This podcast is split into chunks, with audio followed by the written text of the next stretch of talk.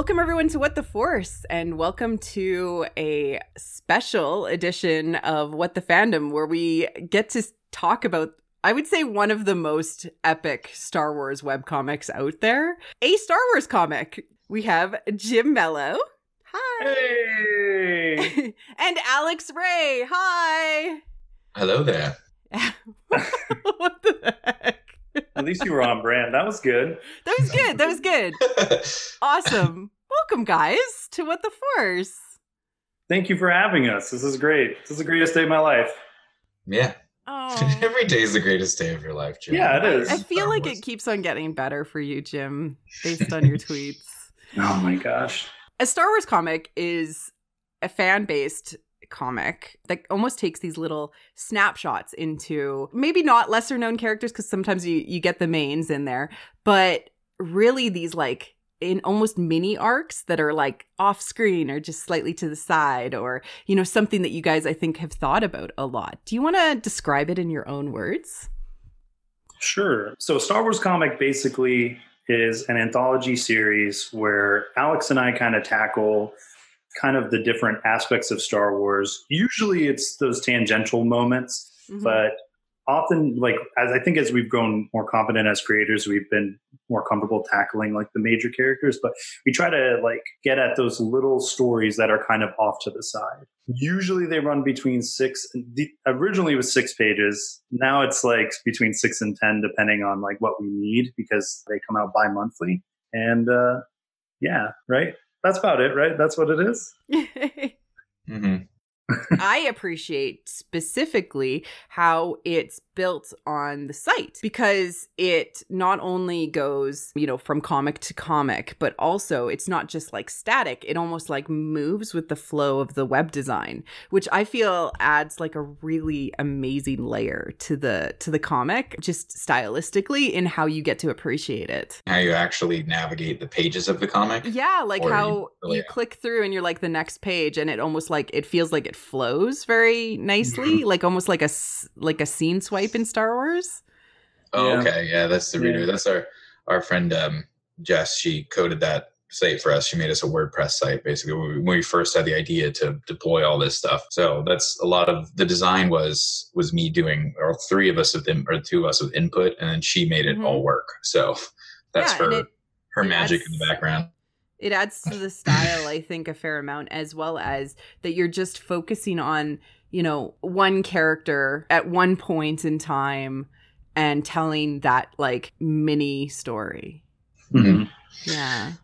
Yeah, yeah her design what's cool about it too is she kind of had to because there's no real like there's no easy format to do the comics that we wanted to tell Mhm. online so she kind of had to like reverse engineer from wordpress like a way to to create like the fluidity that you're seeing so Yeah. it's kind of cool like um, we owe Jess a lot for what for what she did, especially when we started. It was um, it was really awesome. Yeah, now she just occasionally yells at me if I muck something up.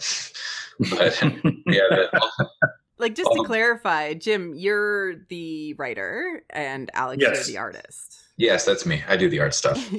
I have to say, Alex, some of your art is like better than Marvel level Star Wars. It's amazing. Thank you.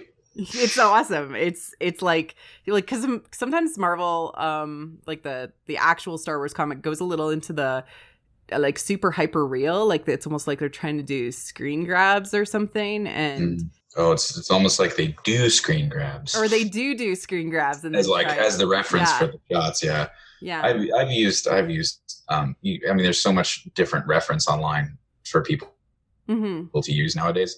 You don't even you don't ever have to leave your computer. or You can look through some books, I guess. But yeah, they they do have a more realistic style lately. At least the official stuff, like Larroca yeah the stuff, way stuff more in yeah. the in the real the realm of of uh, realistic illustration. But thanks for saying that that you So- like it. so, so Have what, you told Marvel? well, if I ever get a chance to talk to somebody there, I will definitely say. Write them a sternly worded letter, please. Thank I, you. I will do a podcast on it. this one. What inspires you to do that that style? Like what it what uh what kind of styles are you pulling in there? oh, I, I mean, every all the artists that I looked at and like because Jim started me down the, the road of comics about five years ago. Mm. Just started he just yells a lot. He just yelled at me, read this, read My this, brand. read this. So yeah, yelling. But yeah, the uh, the artists that I I end up like I really enjoy are Rafael Albuquerque and uh, Sean Gordon Murphy, Goran Parlov that Mhm. all have s- sort of different different similar styles. I also like um, uh, Eduardo Risso, who's more cartoony, I guess you could say, like real Mhm. dark, kind of simple cartoony. But a lot of it's it, it change. I feel like the style shifts slightly between every issue, just because different headspace, different month, and almost a different process, just because slamming it in between everything else Yeah. happening in life. And tonally, the stories the stories switch so much too. Yeah, Right. like a good example would be uh, "Mad About Me." Was uh, I was in a rush, like always, to go. We were leaving for England, going to go visit my brother, so I had to Mhm. finish it before I normally would have to. So it ended up being real thick, real inky, and real I don't know loose, I guess. And people seemed to like that one because it was um, it was an, an issue about music, you know, in the Star Wars universe anyway. So I guess it fit. And other ones are a little bit tighter, a little bit. It just sort of changes as I'm playing around and, and experimenting a little bit. The basic process is almost always the same. But like without yeah. experimentation or constraints or um you know unique challenges added on you don't necessarily push yourself in unique directions artistically oh yeah, yeah. No, I mean, if if it weren't for this comic, it, nothing that I make in comics would look like this now. Because man, you should see some of the pages. The first comics Jim and I were trying to make like five years ago. He'd, he'd give me a script. And I would come back, and I, I found those. They're in a drawer right by my desk. this is a this is an awesome segue into like talking about how this all began how did this all start guys it seems Um, like a yeah. lot to commit to It, well, it is, and we've tried to lighten the load a little bit in the past year. But basically, it started from because Alex was just talking about how like um, we met each other in 2012. We've been trying to make comics since 2012, and it just nothing was really kind of taking off. Hmm because it's such a such an investment to do. Yeah, it's way And really then- easy to be like, let's make this comic, and then you know, if you don't do the work, you don't realize the effort that goes into it, like the amount of time you have to spend. Rogue One came out, and I'm a Star Wars. yes, you are. And Alex is a Star Wars, and Sort of. uh, I'm a sort of Star Wars. we kind of sitting in the movie theater i kind of came up with like the template for what i wanted us to do which was to make really short vignette style stories Mm. so that one we could actually do it because six pages is still a lot of work especially when you're having to draw everything out like alex does and letter it and color it but it's a lot more manageable than a 21 22 page regular comic. And then it was actually the two tubes character that inspired the first story and that idea of like well let's tell stories about these specific characters and sort of like focus the story on like this emotional core that this character kind of revolves around. Right. Um, and so that's sort of, and then I ran to Alex and like screamed in his face. Like and he was like, okay, man, let's do it. Since I never raised my voice ever. He's never excited ever. alex yeah. you, see, you do seem super chill so i'm gonna take you at your word on that Mm, all the turmoil is internal. It's all kept in the mustache. It's all it's all on the inside. It's it's like beautiful mustache, you know, goatee on the outside, nothing but angst and anger on the inside. yeah, the, the, the mustache and goatee is just vibrating so fast, imperceptibly. Just getting on with my internal rage. In real life, though, Alex is basically like a giant bear, but instead of like disemboweling you, he wants Teddy to bear, hug you really bad. That's that's pretty. I think that's pretty accurate. Thanks, man. I'll take that as a huge I'm, It is- I'm, I'm it's a looking good- it's a Star Wars bromance here. This is like the most amazing thing. We That is couldn't a have great- made this comic for two years if we didn't love each Yeah, other. that is a great description of it. A Star Wars bro, man. Yeah, when he came to me with that first Rogue One script, I thought it was super cool. yeah. and we just sort of talked about like is it, is it manageable uh and because like you said earlier there, nobody really does web comics or not that i've seen i've seen a lot of cool formats somewhere you can click panels and they'll zoom into a different thing or some Mhm. of them are page per week some are you know if you look at any of the press web comic plugins it'll be like three panel but we wanted to mm-hmm. just make a comic like a traditional print comic would be just few enough pages kind of like it'd be a backup you know a backup Yeah. to a regular floppy so we're like let's let's figure out a way to make Yeah. that format work and can we actually do all the penciling inking coloring and lettering you know once a month six pages because you know 22 Mhm. pages if you actually see any of the very few professional comic artists who seem to make their whole living off of it they just sit there and draw for you know most days out of the month and Mhm. they're all at least if you go by twitter conversations you see their posts they just seem to be like yep drawing again look at me drawing Drawing all the every time. day because it does. It takes a long time. It does take a long time to make any kind of. I mean, if it's going to be worth showing, some people have a simpler style, but you know, it still Mhm. takes a lot of effort to do that drawing. But once he came to me with that script, it sort of I feel like tickled both of our fancies Mhm. that there's a way we could combine our desire to make comics into a fandom that we were both uh, members of. And since I was a kid, wanted to learn about those weird side characters that you see, like want to buy some death sticks, you know, that guy. Mhm. I- what what drove him to be there? What's his life story? You know, how did he become a death stick salesman in the bowels of Coruscant? It's probably a super sad one. Oh man. Probably, but that's what I'm saying. Like those are the people you see all these background characters. Yeah. Their costuming is amazing, and they're really well fleshed out. You know, in the setting or by the the artists, the creatives who make them up. Mhm. Or you read the expanded universe novels, and there's people they'll brush. You know, like, hey, you, what are you doing over there? Like, what's that guy's story? I don't know. It's a huge universe that exists because of Lucas and and because of the the movies Mhm. but uh, I don't know. We just wanted to. We could make comics, and we had. It's almost like we had ready-made stories. I mean, Jim has to write them, but all of those characters exist in the Star Wars universe somewhere, so we could make them. You know, flesh them out. I guess. Mhm. So Jim just would come up with those, like he said, and it was a way for us to uh, cut our teeth. You know, actually try to sit down and put the work out, put the work. You know, or put the effort in to make a comic. Well, and it gives you a, a goal and a Mm-hmm. framework by which you can push yourselves and um, push yourselves forward in the creative process. So, Jim, how do you come up with these stories? It's just the stuff that interests me. Mm-hmm. um, which is a really simple answer, but like I was always interested in exploring like Mon Mothma's compassion, yeah.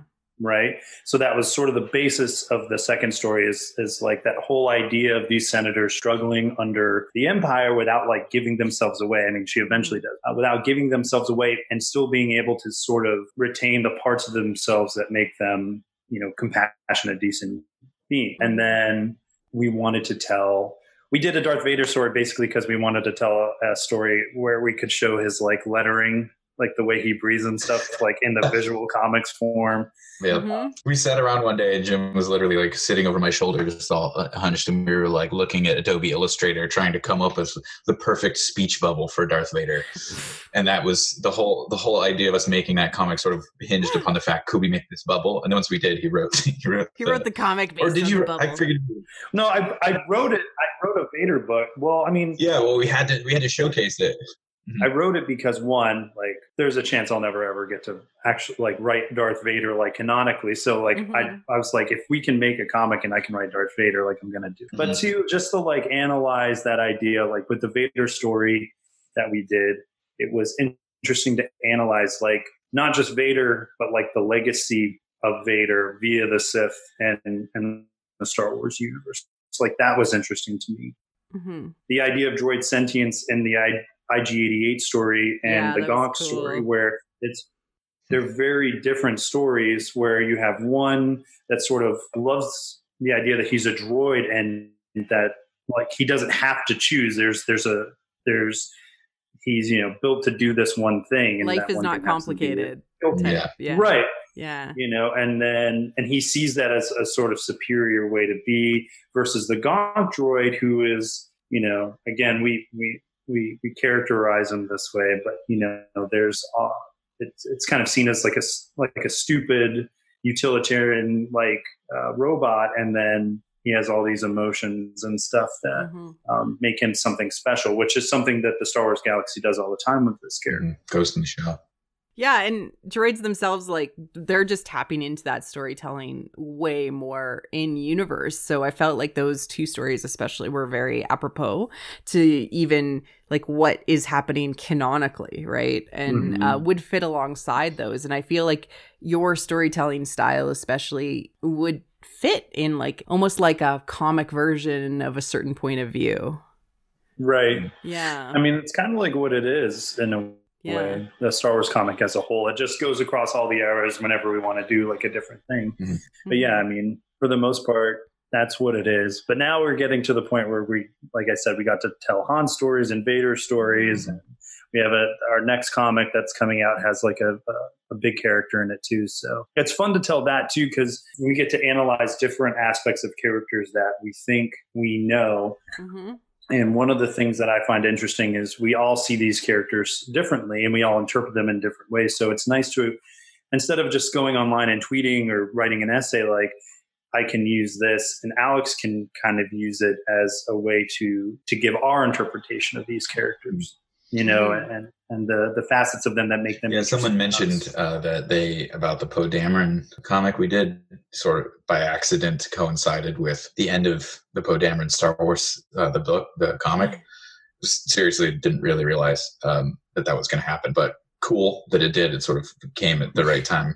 But Jim uh, Jim writes him wrote him. I think it was it was uh, sounded like Poe Dameron to me. Mhm. But someone mentioned that it just sounded different from the Jim, who's a, the writer on all of that. Charles Soule.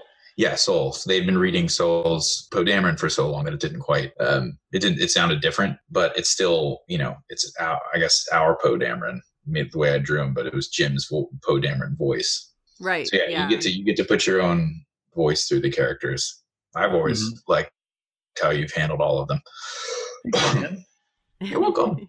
There is something powerful about transformational works especially in how you know a new author or a fan takes on the style or the storytelling and kind of views it through a different lens. So what inspires you to you know take this on from star wars? Like what is the what is the big motivating factor? You mean like through the lens of Star Wars or just like our own personal motivations? you have to be inspired by star wars to to want to do this so Oh, okay. what do you take on from it I think the perseverance. I mean, Hmm. perseverance is a pretty common thread in all all the Star Wars stories. Just where Mhm. making comics is really hard, you know, uh, and so Yes, it is.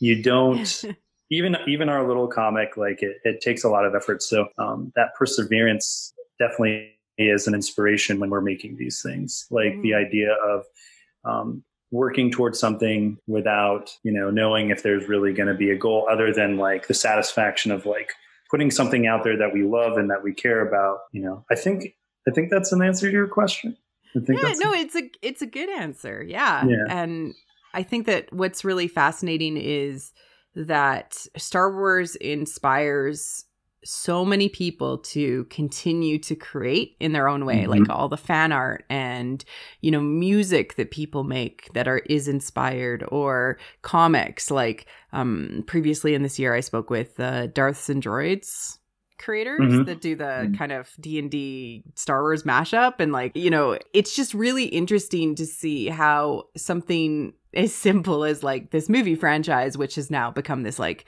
multimedia franchise inspires so many people with the storytelling to tell you know either unique stories or different takes on the stories or tell the Mhm. story from a different um media in in uh, a fandom yeah, Yeah. 100% Yeah, it's all. I mean, it's always about, I guess, es- escapism to a certain extent that people love. Uh, you get in part of fandom of any kind, you know, Harry Potter, Star Trek, or uh, superheroes. I mean, there's those there's those text only online sort of role playing games that are superhero based and stuff. People have always gotten into it, but Star Wars, for some reason, hits a real hits a certain thread with a lot of people because as a kid we were talking um, before the podcast as like a kid i got taken by all the uh the vehicles like i was Yeah. obsessed with top gun and top gun had jets and so there was space jets and star star wars and we had all the vhs's so that's what got me thinking about or just got my imagination running about things that could happen in this completely other galaxy with space wizards with laser swords you know it's Mhm.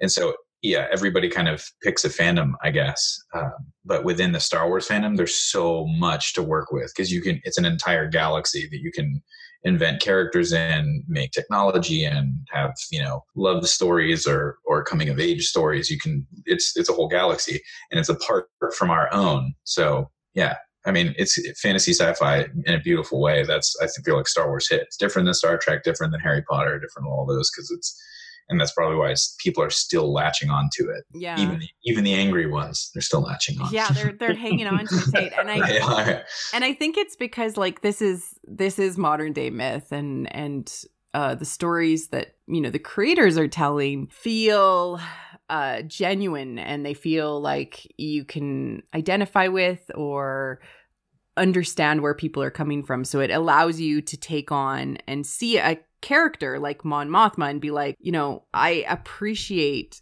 what she was trying to do behind the scenes you know mm-hmm. and they they talk about it canonically but actually to be able to see that in your comic was really inspiring Dang. I hope people take Jim's ideas and like stick them in their head canon because he fleshed out some characters that didn't that don't have that kind of official backstory. At least to me, I haven't read as much of the ancillary stuff, especially mm-hmm. newer newer stuff. I've read a little bit of the old expanded universe, but characters who deserve their time in the sun, and that's kind of who Jim's been Jim's been giving extra life to. We've been. We, well, yeah, yeah, you both, because like it is something just to write a head canon uh like post like like you guys have said, and just put it out there, Jim, right? Be like, mm-hmm. I'm going to write this head canon of what's happening. But it feels more visceral and more genuine to actually see it like on the character's face with your art, Alex. Well, and Star Wars is a is a visual story 1st mm-hmm. and foremost, and like so, all those all mediums that tackle Star Wars. I, I, I mean, obviously, I think the movies are going to be the best because that's the inception. Like that's where Star Wars was conceived. But like mm-hmm. comics, I think are such an excellent medium for Star Wars too. Um, and Alex has an excellent way of not a lot of like you're kind of talking about the new Star Wars comics and the art and that like um, when you're using screen gra- grabs or you're like tracing, um, you're not acting the characters. And in our comic, what you get to mm-hmm. see is Alex's Alex is really good at giving the characters life and kind of making them act like you can feel the emotion in the scene whether my words are there or not mm. you know? Mm-hmm. and um, he's also really good at again like his characters are very much identifiable as the characters from the movies but it's through his specific visual lens and so are the environments and his colors and stuff. So it's yeah i always i always really like to see when thanks thanks for saying all that man. But whatever. I always like to see i always like to see when artists do you know it's your your style you gotta whatever you're gonna draw it'll come out how it's going to come out. It'd be like it's taking someone like uh, Dan Hipp, who's I just love all the stuff he's been mm-hmm. drawing lately. Those like little characters and things. Um, I think he's on Teen Titans Go or something. But his style, but he no, what is he? What is he doing? I forget what he's officially doing. He's just doing his own work. He's just doing his own work, really. It's I guess he just did a lot of drawings of those. But his the drawings he does of all these characters from different fandoms, and they're his style, but they're mm. you can mm. totally tell it's kind of a form of caricature, taking you know the essence of something as it relates to you and spitting it out in your own way. Yeah. I like when artists do that as opposed to really tracing. trying yeah, tracing are super hard trying to make something look exactly like it is in there's going to be some interpretation no matter what and i think that there's a there's a place for that in star wars like i i, I want to see actually more of that more different comic styles like we got to see the lost stars uh, anime version of it, mm which was so cool. And then, mm-hmm. you know, like seeing like Brian Kesinger and like his, you know, very Disney sl- slash also Calvin and Hobbes style of Star Wars right. is really cool because then it makes you view Star Wars through a very different lens every time because it's like through the eyes of that creator. Mm. Yeah. Yeah. Uh, what is your favorite moment from a Star Wars comic that you've written or worked on yourselves? You go, Jim. Uh, there's like a lot. I mean, like, I love myself and this comic. Well, no, just kidding. no, no. Well, I mean, I'm. It's not. It's definitely like you know, but I think we're proud of what we've done. But like, yeah. what's cool for me is I, I've gotten to see like these these ideas that I've come up with. You know, know, I've watched Alex create them, so it's always like super exciting, and it means a lot to me when I when I see them like done.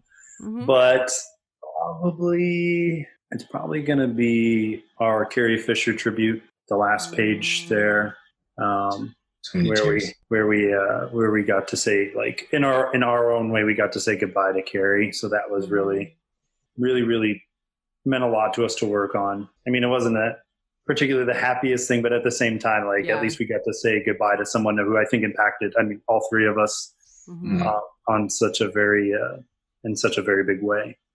So yeah, Yeah, that's a good one. I every time I end up reading the end of one of Jim's scripts for pretty much the whole year, not only because it was just like twelve comics, it's a short, short, yes, but um, a whole year's worth. So it was just sort of like a stressful thing, and they kept coming because he wrote them.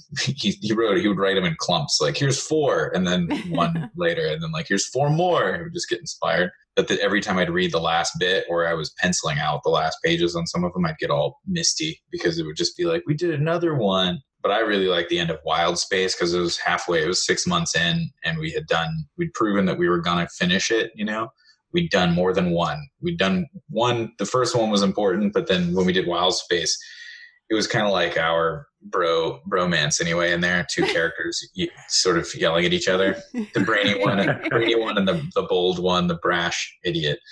Uh, and then at the end of that one, they just punch out into hyperspace, not knowing if they're going to like hit a boulder or, or sorry, an asteroid or like a planet or a black hole.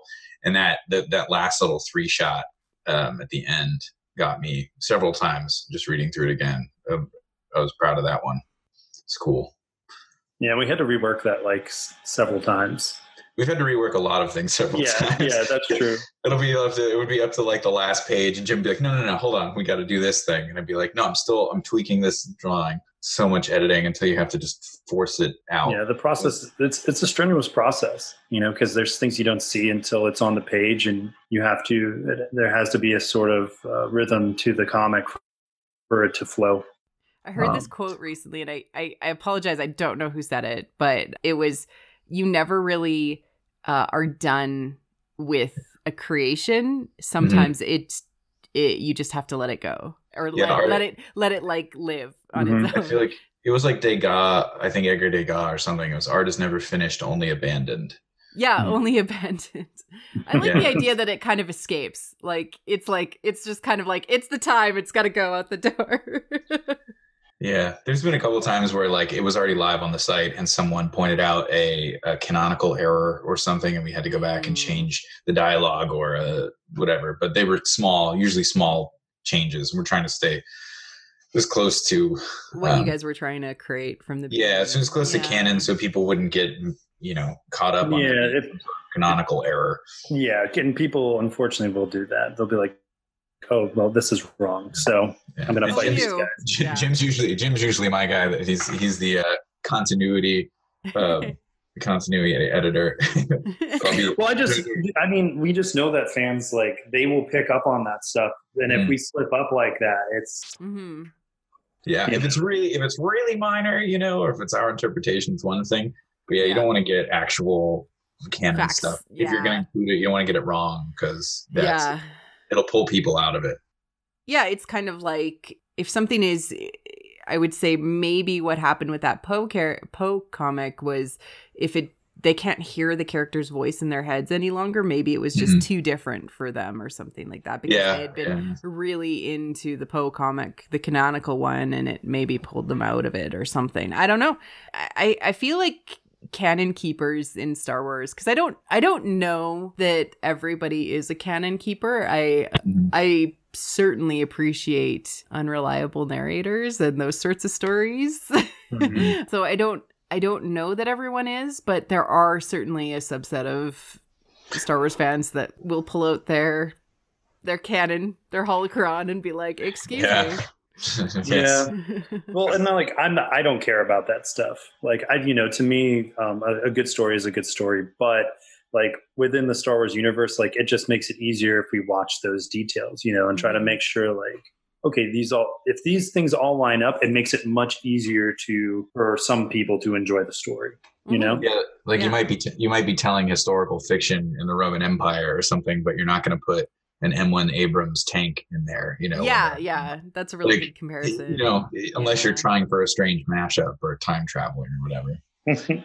Yeah, I feel like in one in one way it's almost it's almost indicative when people get really hung up on details and canon. Like Jim and I have talked about this. It's almost indicative of their fanaticism, and not in a bad way, I mean like fandom, because they because when you love something so much that you memorize details about it, like I could still tell you most of the original 150 Pokemon, but I cannot tell you the you know elements in the periodic table of the elements, which I probably should because that would be way more useful information. You know what I'm saying? So if you're memorizing details about a universe, it becomes sort of fact in your head.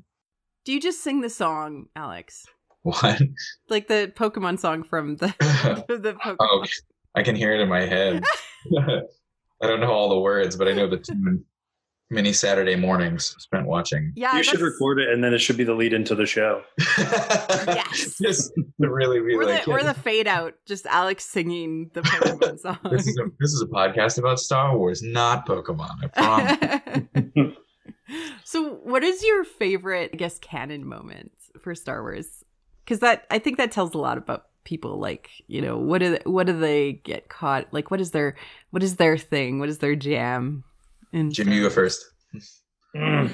It's gonna be in Rogue One. Um, no, No, he loves Oh. all of Rogue One. It doesn't Oh. count. He loves the whole movie. No, no, He no, no, married- no, no, He no, married the movie. He I talk about no, no. Let's everybody, everybody. Hold on a second. Pump your brakes for a moment. Let's talk about this for a moment. Rogue One is special to me because I think it's the most. It reflects me as an adult the most now, and I was not expecting that when I watched that movie. Like, Mm. in terms of the values, in terms of the headspace of the characters. So, Mhm. um, n- I It love hits you. all It of the hits you on Wars a on a soul level. Yes. Yes. Like It's his wife. I know it doesn't work for anything about it. everybody. It works for me, and I will I will die on that hill. Gladly die. Just Hey, I don't think that anyone can tell you, Jim, not to love Rogue One. No, they better not. That's- They can that's- try. Very. That's why I'll throw would down a they though? right like, why would they? That's like, oh, you know how it is, though, man. no, You know like, how it is on social media. I always, if. Whenever I have positive post about anything, there's always like that one guy, and that's That fine. one, there's always that one guy. your filters are not set up correctly, Jim. I'm gonna cheat Mm, and say you're gonna two two? things. Yeah. Okay. I'm going to say two things. Um, but I'm going to say that one, I wanted to do at least one comic thing because it is a really, really great moment. Possibly my favorite moment in all of the new. Can I new guess? Can I guess? Can I guess? Sure. Can I guess? Is it the Darth Vader moment? Oh yeah, 100. percent Oh, my, okay. When he okay. finds out about- that's my favorite moment too. It's this is the greatest thing ever. It's literally and and it works so well in comics. It's not even funny. It's my favorite like Darth Vader moment of all time, and Yes. it's like up there in my top five of Star Wars moments because like the okay, sorry, I'll, I'm too excited. I'm sorry. No, no, you, your podcast, man. You just yell all you want. I'll follow up. no, but so this is the this is the moment in Darth Vader 2015 when he uh during the Vader down arc when he falls to the planet and the rebels are like, "We're gonna go capture Darth Actually, Vader." no, it's not, not. that one. No. No. No, I thought we were on the same page, and you ruined What it. hell? Are you talking about like I only see I see only dead men? Is that moment that we're talking about? Yes. I only see Which is pretty, that's a pretty baller. It's that's pretty baller. no, no, no, right? no. Okay, is it the one where he realizes he has a son? Because that's also Yes. in my top five. Yeah. Shut up. So, like, but if you look at two that, five, two of five, right there. if you look at that, like how well structured Powerful. that scene is, Yeah. like in terms of how they did it with the juxtaposition of like Anakin's memories and Vader's memories with like the oh. realization like that he has a son, like that's what's not only great about Star Wars and, and why that moment has so much weight, but like that's a that's really great comic storytelling. oh, so no, to, it cla- was so to clarify, you're talking about the moment in the comics when he realizes he has a son like Fett. when just Boba Fett Yeah, both comes in, yeah, and he like, and cracks then he the cracks the glass. glass. yes, Okay. it's so Okay. good. Good. So Yeah, good. no, it's really. it's just unbelievable and i remember like rereading it and rereading it and just looking at the structure and just like soaking Yeah. up how much like how important and how awesome that was i mean if i'm being honest with you guys like that's really what i go for when i write an, a star wars comic Mhm. you know Mhm. like because that scene is around the length of a star wars comic and it like has that much emotion in it too Right. like it's a per- it's like a masterclass in like putting emotion into like just packing the emotion and in it's this. mostly it comes through in the drawing and in the arts right it's all words, the visual stuff right Yep. Yeah, so like- show me don't tell me whole Yes. masterclass I, I agree with you that is i love that scene as well and i, I go back and forth with like my favorite moments because i cheat as well because i like love a lot of things and actually right now that moment from the galaxy of adventures where c3po and r2d2 i tweeted about it see yeah see Vader and then he lights his uh, lightsaber, and we do not get that moment in um, Mhm. Vader 2015. We don't get that moment without continuous iterative storytelling that adds to the story and makes you think Mhm. about the characters in different ways. Hmm Oh, It implies an emotional perspective from 3PO and R2, who have a lot of history, obviously, with Anakin. And we've Yeah. never we we don't we don't have that moment in any of the movies or yeah. And it was just this little so far. like So yeah, little what it was like 3 seconds. yeah, and they just Yeah. pause but like what you what you said too so that moment itself as well as the lords of the sith book um made me mentally connect vader to anakin i before that i couldn't Mhm. see them as the same person like they were different people but that moment in the comic made me go oh hey this is this person long before that rebels episode with ahsoka cutting open his mask which many people consider to be the moment that they actually see anakin as vader Mhm. Hmm.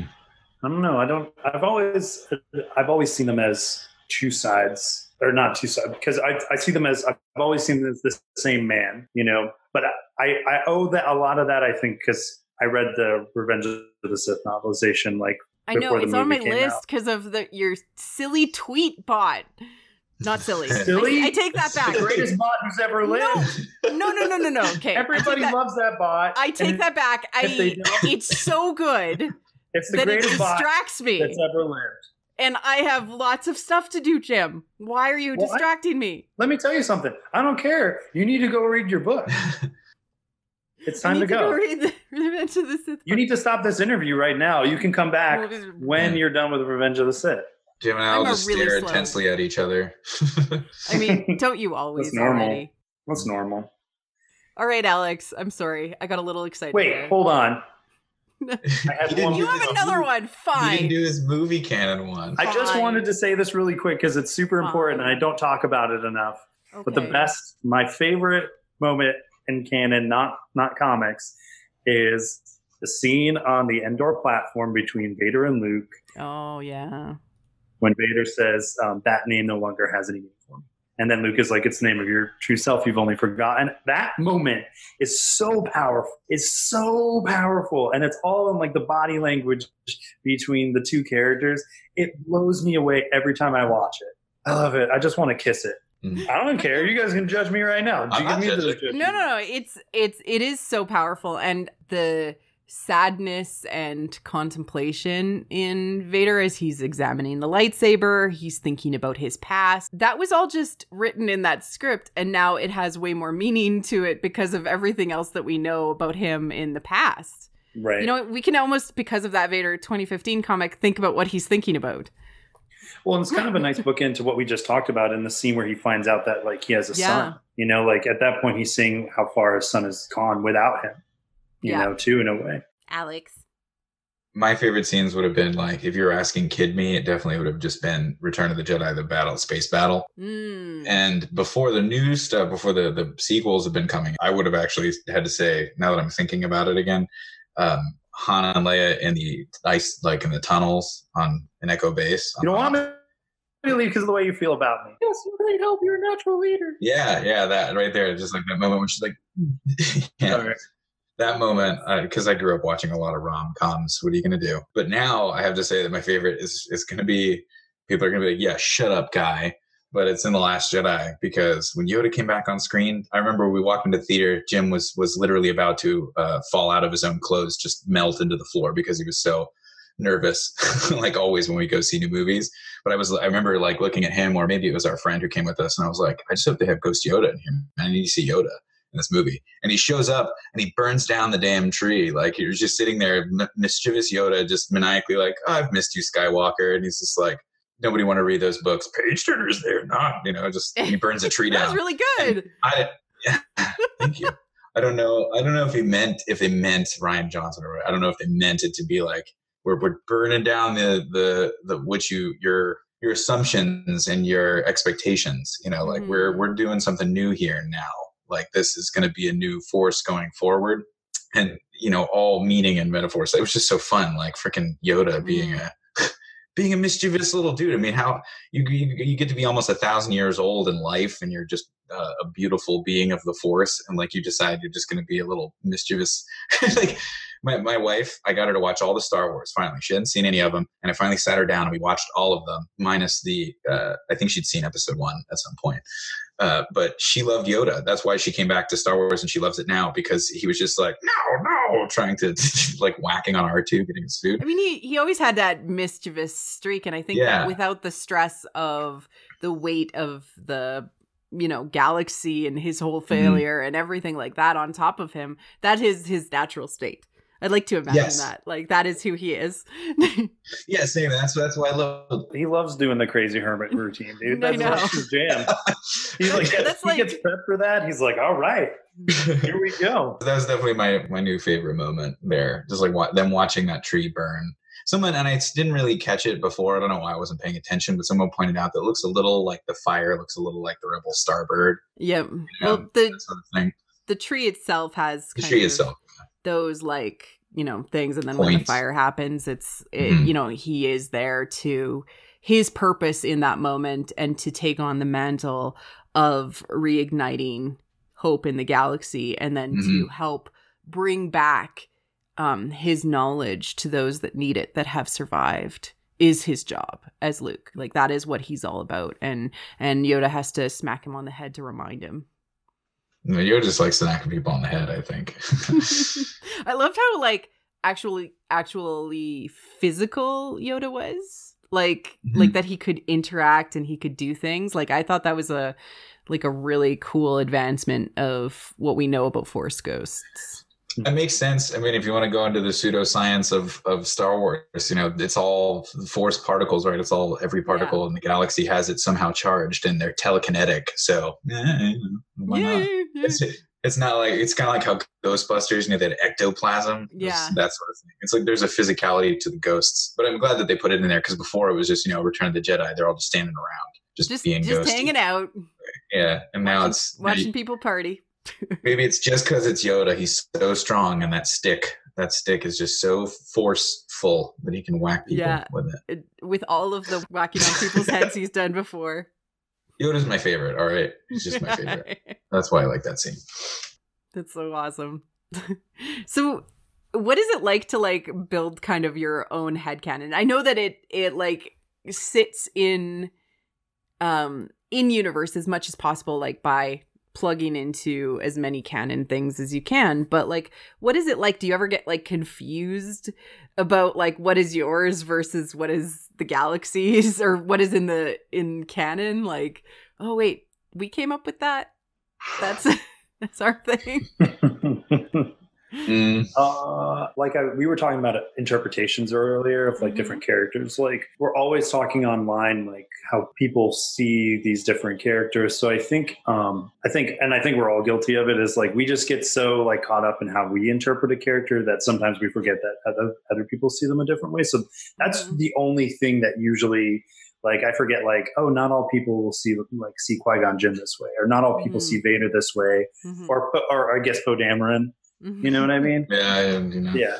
So, Well, but um, no, I I don't know. I feel like with Mon Mothma or something, that's what I meant before. Is that you put the personality on her that she's just this um, super giving and um, phil- philanthropic and humanitarian per- or whatever. altruistic. Yes, thank you. There's the word.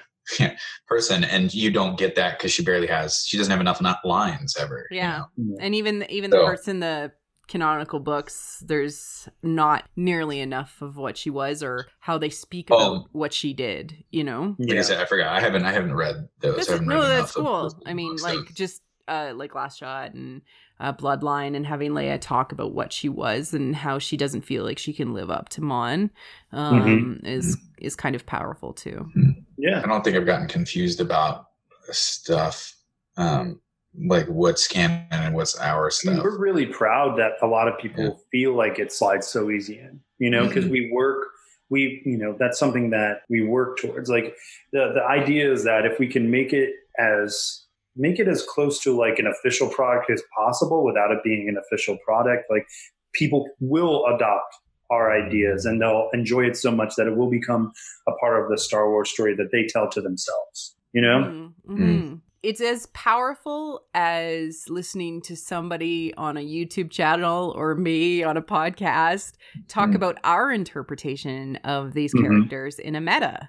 You know, it's Yeah. it's it's as the, as powerful as that, but you make it feel grounded and real because you give a snapshot into that person or that character's life. Right. And it's easier for me to tackle explaining like how I feel about certain characters and ideas in Star Wars this way um, Mhm. by creating like a structure around it versus just like tweeting or writing an essay or something. yeah. And I think, um, like you said, and what Alex really drives home is um, sometimes when we do it well, when we're um, we really drive those ideas home. Mhm. So Yeah. Uh, there was a hashtag somebody put uh, last year hashtag make Trello canon. Trello, the Ithorian storyteller from the Playa book, and I was like, mm, we did it. Little victory dance. Somebody wants one of our characters to be canon. Yeah, that that's actually a really good segue into talking about um like you have created this unique fandom and I would say it is like I, I haven't seen a level of this comic out there el- else you know elsewhere. I know lots of people do do their own versions of Star Wars or they do these like little mini shorts or things like that, but this level of commitment to this to this whole thing. What is it like having like fans and people out there that appreciate your work, you know? Your fans and then like there's fans of you. yeah, um, it's uh, flattering. You know, we were just trying to make comics. I mean, lo- love Star Wars, but we just we're just trying to make comics, and I'm glad that people like it every time. You know, you put it out, you're like, this one, this is the one they're gonna hate. They're gonna skewer us, and they're gonna dox our computers, burn it all to the ground. they hate us so much for producing this comic. It's always the fear is there, but generally people we haven't gotten that much negative, you know, many negative comments. Mhm. Most people who do are just like, eh, I've got too many comics to read. You know, I can't fit a fan comic in there, even if it's even if it's decent. Um, but the fact that most people think that our comic is decent is, yeah, it's it's nice. It's flattering and it's nice that um, I'm just glad to be contributing to it as a whole Mhm. because there are good Star Wars fans out there. There's lots of them. yeah, I mean, it's it's super cool when people like you, um, or I mean, comics with Kenobi, or other people contact us or write into the website just to say like that they appreciate what we're doing and that Mhm. we've somehow like made their Star Wars experience better Mhm. in some way. It's cool when uh, Alex and I were talking about this earlier, but like we've had the comics been translated into Spanish and Russian from fans around the world, Yeah. Polish. Um, I think so. so it's like that's crazy to think about, but it's also, you know, we're glad that that we can inspire that in people. Yeah, That's quick, awesome. quick, quick plug for the Russian ones. Uh, there's this guy, um, Vladimir, I believe his name is, and he's we've contact. He's been in contact with us for um, probably almost a year now. But he's translated, I think, every one of our comics, uh, Mhm. or their in collaboration studios is what they're called, and their site is through Russian Facebook VK, uh, which is the Russian Facebook. Mhm. Um, and I could give you a link to it after this, I guess, or something. We'll see. But yeah, he's he's translated every single one of them, and then this other fan slash friend of a Star Wars comic did the Spanish translations up to the sixth issue or something like that. oh wow. Which yeah, and they're I think they're on our website. Actually, you can you can find them. So it is it's really cool that people felt so strongly and le- about it, like the comic so much that they felt like translating it into their native language, so that more people who didn't speak English could read it. And so that's very uh, sort of surreal. what are you guys looking forward to upcoming in Star Wars in 2019? Well, since everything I think is happening in 2019, Like everything Right. is happening. literally Jim, everything's happening. Jim, Mm, don't You're point fine. at me. They You're- can't see that you're pointing at me. She's pointing at him. Everyone. You're finding. Yeah. yeah, Why are you saying it? Nobody else can see it. We're finding each other at Celebration. That's fine. Mhm. Get in line. There's plenty of you want to fight me. I'll fight everybody. I don't want to fight you. I just want to say hi. Oh, I thought you said you want to fight. No, I'm finding you. Oh, well, you know, my brain is immediately like, all right, challenge accepted. Challenge accepted to find me. Yeah. Yeah. You know what I look like. Yeah. Yeah. You're gonna have to go in disguise, cosplay as like a red Twi'lek, Twi'lek or something. and Just be super- Darth Talon. Here I no. Yeah. Oh man, the uh, probably the Cassian show. Cassian show's next year, right? Um, I don't. I don't know. When is the release date for the um for Mandalorian? I, think it's forgot going to be ready for when uh Disney Plus is out, Yeah. which is like the end of twenty. I was actually just look. Oh, okay. I just googled because I know that that's episode um, nine is next year, but I was looking. I was like, oh, what else is being released? Just to see like all of them on the like everything on the wiki on the wiki. And dude, there's some really fun stuff. The Star Wars Jedi Training lightsaber sound book. I mean, that sounds fun. what Lightsaber about- soundbook. exactly. Wow. That's so accurate. And then there's also there's also Where's the Wookiee three? That's coming. I don't know. Don't know if that's a kid's book. Yeah. Yeah. is- It's like where's Waldo? Where's the Wookiee three? I'm getting it for you, Jim. That's great. I need it. you do. I need it. I need to find him.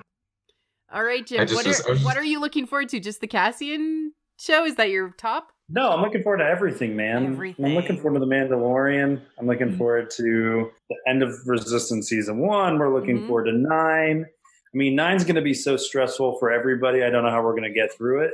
You're talking about you. You're talking No, about you. I'm not just talking about you. No, me too. Me too. Yeah, Yeah, I like, Like- I like vibrate new Star Wars in the theater. I like I like basically bounce in my seat the whole time. Like I'm so Oh, yeah. I'm like Jim, we should shaking. We should take we should take her with us, Jim. You got to come with us to go see the movie. no, we, the, the, the I think the would theater explode the- like the nervous energy.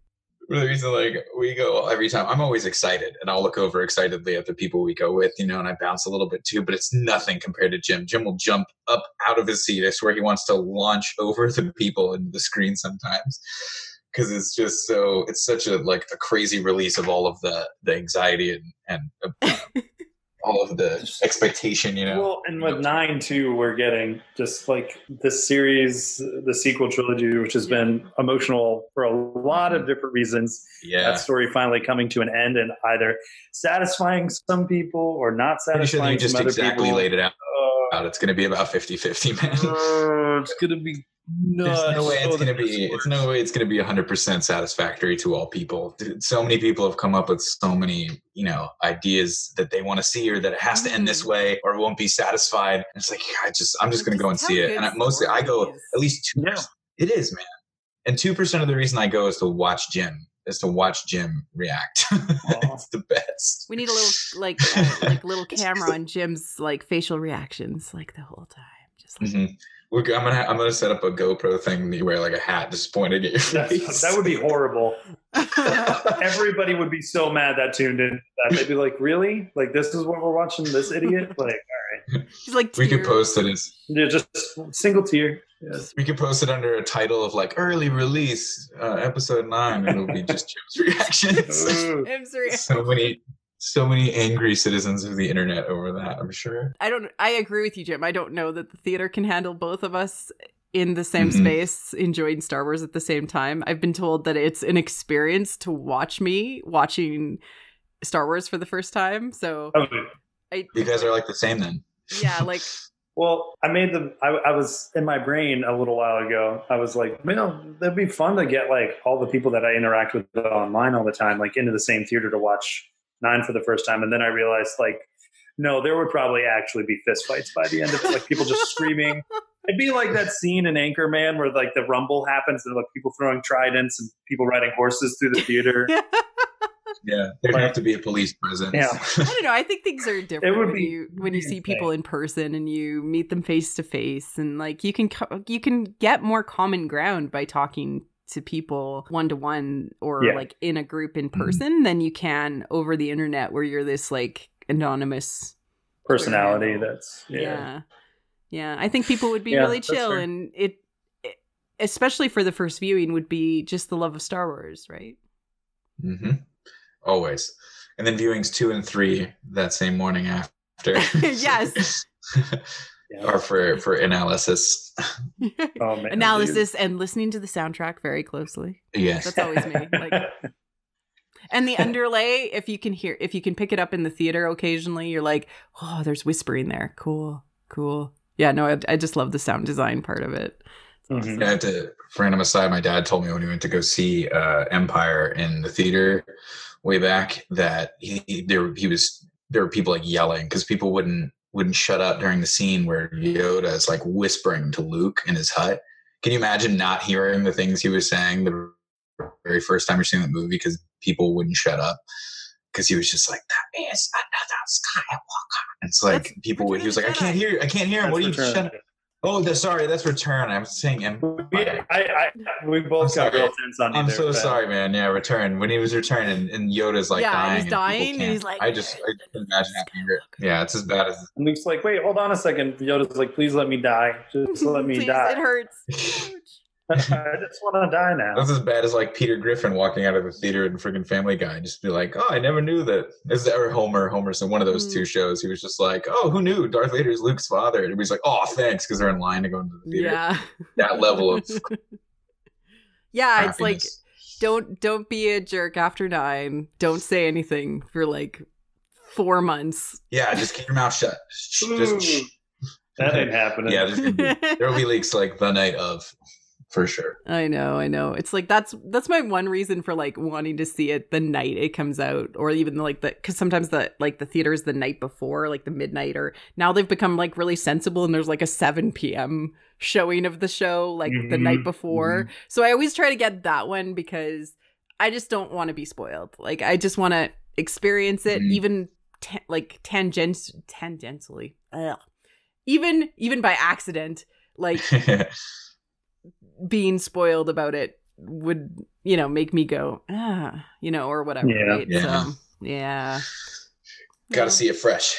exactly well i'm looking forward to the next comic for a star wars comic i'm looking forward to seeing what else you guys end up taking on i will read the revenge of the sith book jim just Thank you. Thank just, you. just for you after i get through the stack of books that i have to read No, no, that's Um. not what we what we talked about. That needs to be moved to the top of the stack. It's the most important book i in have to that find file. a copy of it and Jim's gonna like find her stack of books. He's gonna push it over. It's not hard. I will buy you a copy right now. I will buy you a copy and send it to you right now. This is how important this book is. I don't need any this is what he did anymore. for for me and our two of our friends who are also stars. He bought all three of us the book for Christmas. he just like handed them out to us. Here, here, and here. This is the book for you. It's the most important Star Wars. I really do love the novelizations. Like every single one of them has been, you know, interesting and good. And there's been something I've taken away from them. I, I actually think The Force Awakens might be the weakest one um, of the Hmm. novelizations. But yeah, no, I'm looking forward to it. I've read like The Phantom Menace, so I should probably read Revenge of the Sith. It's the best Star Wars book. This there's no the, it's the best. I, I remember even J- oh, Jason go ahead. Fry. I, I feel like I have to say that one. You haven't read it yet, so what do you know? I don't know. Okay, you're right. You're right. I, I, this could change my mind. I could become a new person in that I love for the Revenge of the Sith novelization. We'll I remember even as a kid reading like Attack of the, the Attack of the Clones novelization or something because it was a, a Yeah. bookstore. Um, I was like, "Can I get this?" Because we are going on a, a trip or something, like a road trip, and I needed something to read. And I remember reading that, and a lot of people dislike all the prequel movies. But uh, I was reading, I was like, "Oh, look, you can see what the characters are thinking." Yeah. You Hey. know, all the stuff that is. I was like, "Oh, that that that was a whole." I didn't think of it this way. Like, oh, it adds an entire other layer to the story. But as a kid, I was Mhm. like, "That's neat." Who like, wow, you get to actually see some insight into the characters. So maybe That's that's, awesome. novelizations always do. Add so much, you know, I guess extra content. Revenge of the Sith is is is more than Yeah, than yeah. that though. It's just so good. It's I wasn't good. implying anything else. Jim. You better. I I, like, I will climb through this. I, I love the Greek Greek tragedy part of the prequels, and I love especially Revenge of the Sith for those aspects. And I'm excited to read it to uh, do some analysis on it. Mhm. And you'll have to have Jim back on to talk about it. Yeah, and the bot. yeah. Then you won't resent the bot as much. I don't resent it. It just it catches me at weird times, and I'm like, "Ouch! Why why are you hurting me? You made me bought just to hurt Uh, me." Look, I was hurting Internally. thinking about it all the time, so now you have to hurt too. wow, that's so vindictive, Jim. I'm the nicest guy. Also, read the book. Everybody's got to read the book. All right. Let's start with Alex. Alex, where can people find you? Where can people find the comic? What Oh, what's uh, going on with wh- you out there on the Uh, web? well, the comic is a Star Mhm. and pretty much every other form of social media Instagram, uh, Twitter, Facebook, a Star Wars comic is the username. Uh, and then for me, myself, is alexrayart.com. Uh, and I have commissions are available on there. You can buy prints. Um, Mhm. Actually, I have about like 18 sticker packs left of these sticker packs I made and stuff. So yeah, if you want to buy anything or just check out my art, it's on there. Um, and Jim is uh, a Star Wars comic, I think, right? What? Yeah, well, I run the Yeah. I run the Star Wars comic Twitter, Mhm. Mhm. and my Twitter is Obes Canobes. Oops. Obes Canobes. And then uh, I also the offer Best profile picture. to stick figures. Thank you. Thank you. Thank you. I'd like to think so. I can't change that profile picture It's because like that's how people identify me now. Mhm. Yeah. Mhm. So Mhm. oh well, that's how it goes. We just accept these things. Mm-hmm. It's true. I have no other contact info. Don't yeah. There's I mean, no, people should no. follow the I'm not doing Revenge of the Sith cool. bot. so. Oh, that's Yes. true. And that's at R ROTS Oh. bot, novel bot. Would you write someone a haiku for like five, five bucks or something? Someone wants to send me five dollars. I'll write them. yeah, let's do that right now. Let's do it. I'm opening commissions on Oh. this podcast right now. on haikus. Thank you guys for being on the show. I look forward to seeing any new projects that you come up with. And Jim, I am committing to reading Revenge of the Sith in 2019. Ah, 2019. You're just waiting so long. I don't know. Better. All right, that's fine. That's fine. guys- I'll settle. I'll settle. I'm gonna settle. I know Jim very well, and he has such indignation and, and I'll just anger. I'll tweet you the whole time. I will I will like tweet you my feelings the whole time. I did it for Dark Disciple and people were like, "Oh my god, Brie Claire, what are your thoughts?"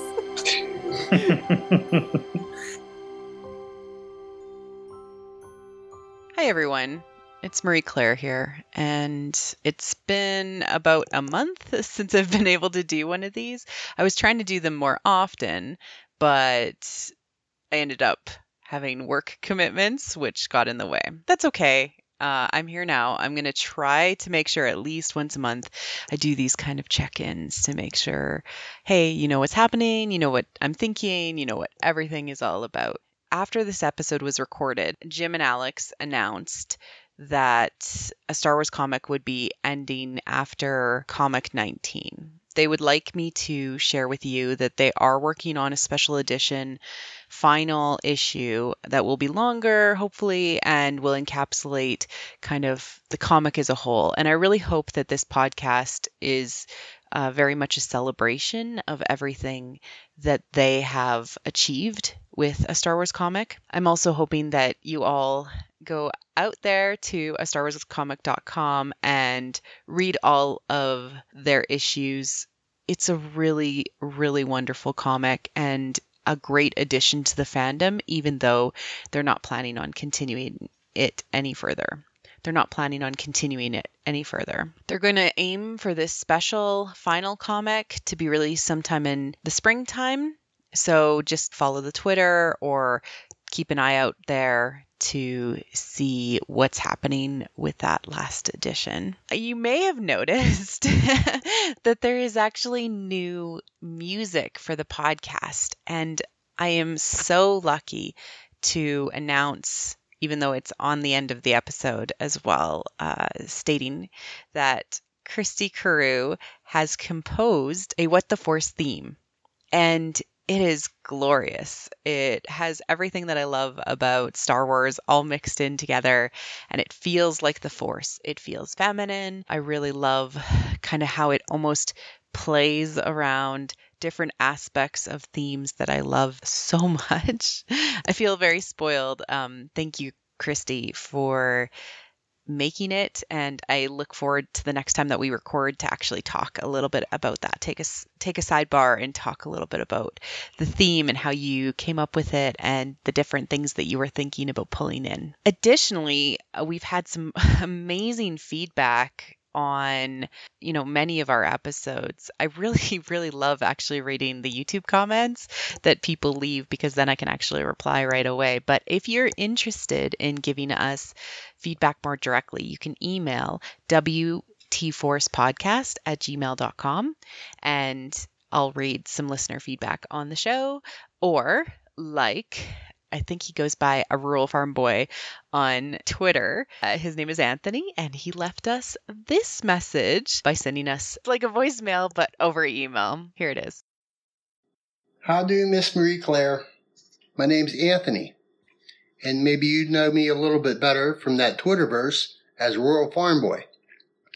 Want to drop you this here quick message, because you was asking what folks thought about Miss Allie's Starcross song couple songs that she played on your most recent show earlier this week. And I'll probably be maybe one of the only that comes from it from maybe a really different place.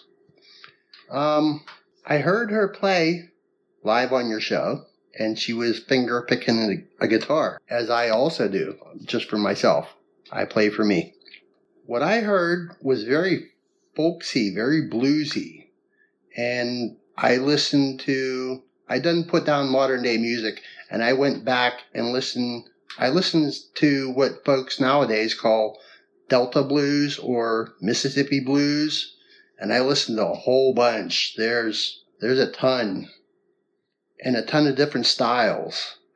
But what Miss Allie done and maybe the way she played, she played on the guitar on your show, but on YouTube sounds like a mandolin to me. And there's there's some modern day folks that maybe she kind of reminded me of, kind of like the Punch Brothers. If you know who they are, if you don't, go look them up. You're missing out. And they got a front man plays mandolin named Chris Thile. Yeah, she's she sound like him, but the sounds is what got me of how she was playing. Now I got to go back and listen to the lyrics because, yeah, they're Star Wars related, and I'm a great fan of Star Wars.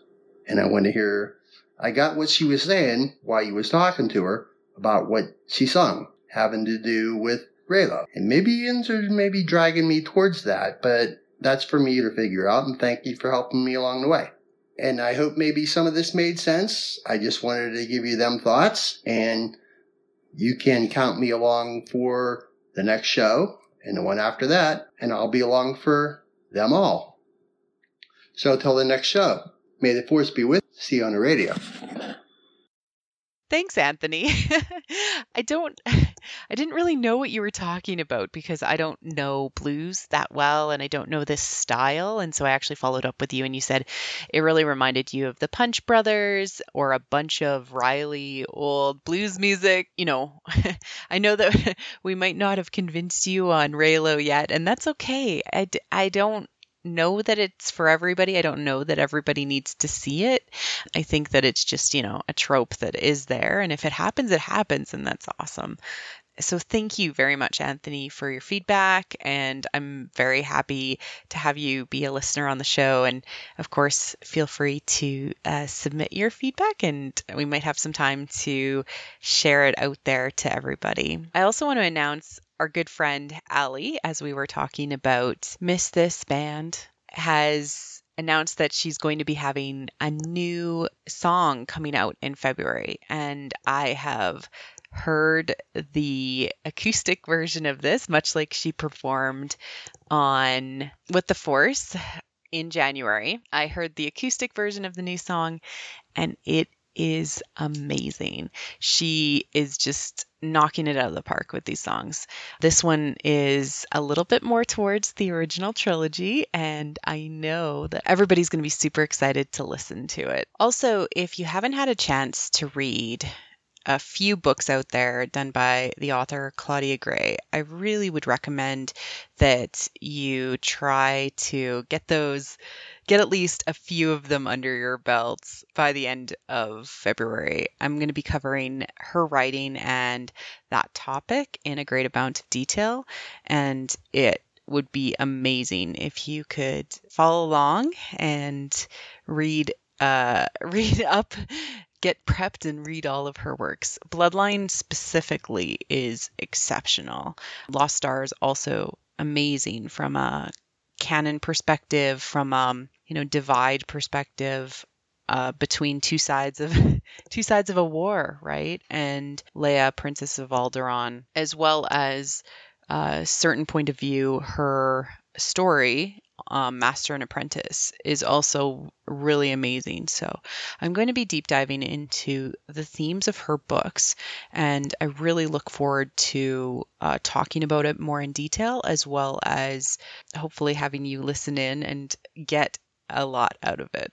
Right now, I'm working on some prep for celebration. I'm trying to figure out kind of what I'm going to bring with me and all of those different things. I have some stickers already set aside. So if you come up to me, there's at least going to be stickers uh, to take home with you. And I'm looking into buttons and maybe some other stuff. But uh, I look forward to meeting a lot of the listeners out there. I really look forward to, you know, seeing you in person and getting to know you a little bit better. I do not know what to expect. This will be my first celebration. So if you're going to, that's really awesome. And uh, make sure that you track me down and say hi. And uh, I hopefully will have something to take home with you. And I think that's everything that I had on my mind this week. I feel like it was a little rambly, but you know, that's that's how this uh, segment has been going recently. So um, until I have time to do this again, hopefully the next week or the week after, um, maybe I'll start sharing kind of what I'm reading or what I'm working through from a canon perspective as well, so you can kind of see what I'm thinking about. Um, as I only recently read Lost Stars, this is uh, me catching up, and now I want to talk about Claudia Gray all the time. So uh, that's kind of um, where I'm at, and you can kind of see some of that with these additional segments. Well, I hope you guys have a good time until we talk again. And again, a reminder about listener feedback and cheers. Thank you, everyone, for listening to What the Force. I'm Marie Claire Gould, your host. Our music is the What the Force theme, orchestral music by Christy Carew for What the Force. We have a Patreon at patreon.com slash whattheforce. We like to thank all of our patrons, especially those who love What the Force, Night Huntress, and In Wild Space. We are available on iTunes, Google Play, and other podcatchers, including YouTube. You can connect with us on Twitter at WT Force Show. Feel free to reach out and start a conversation. Cheers!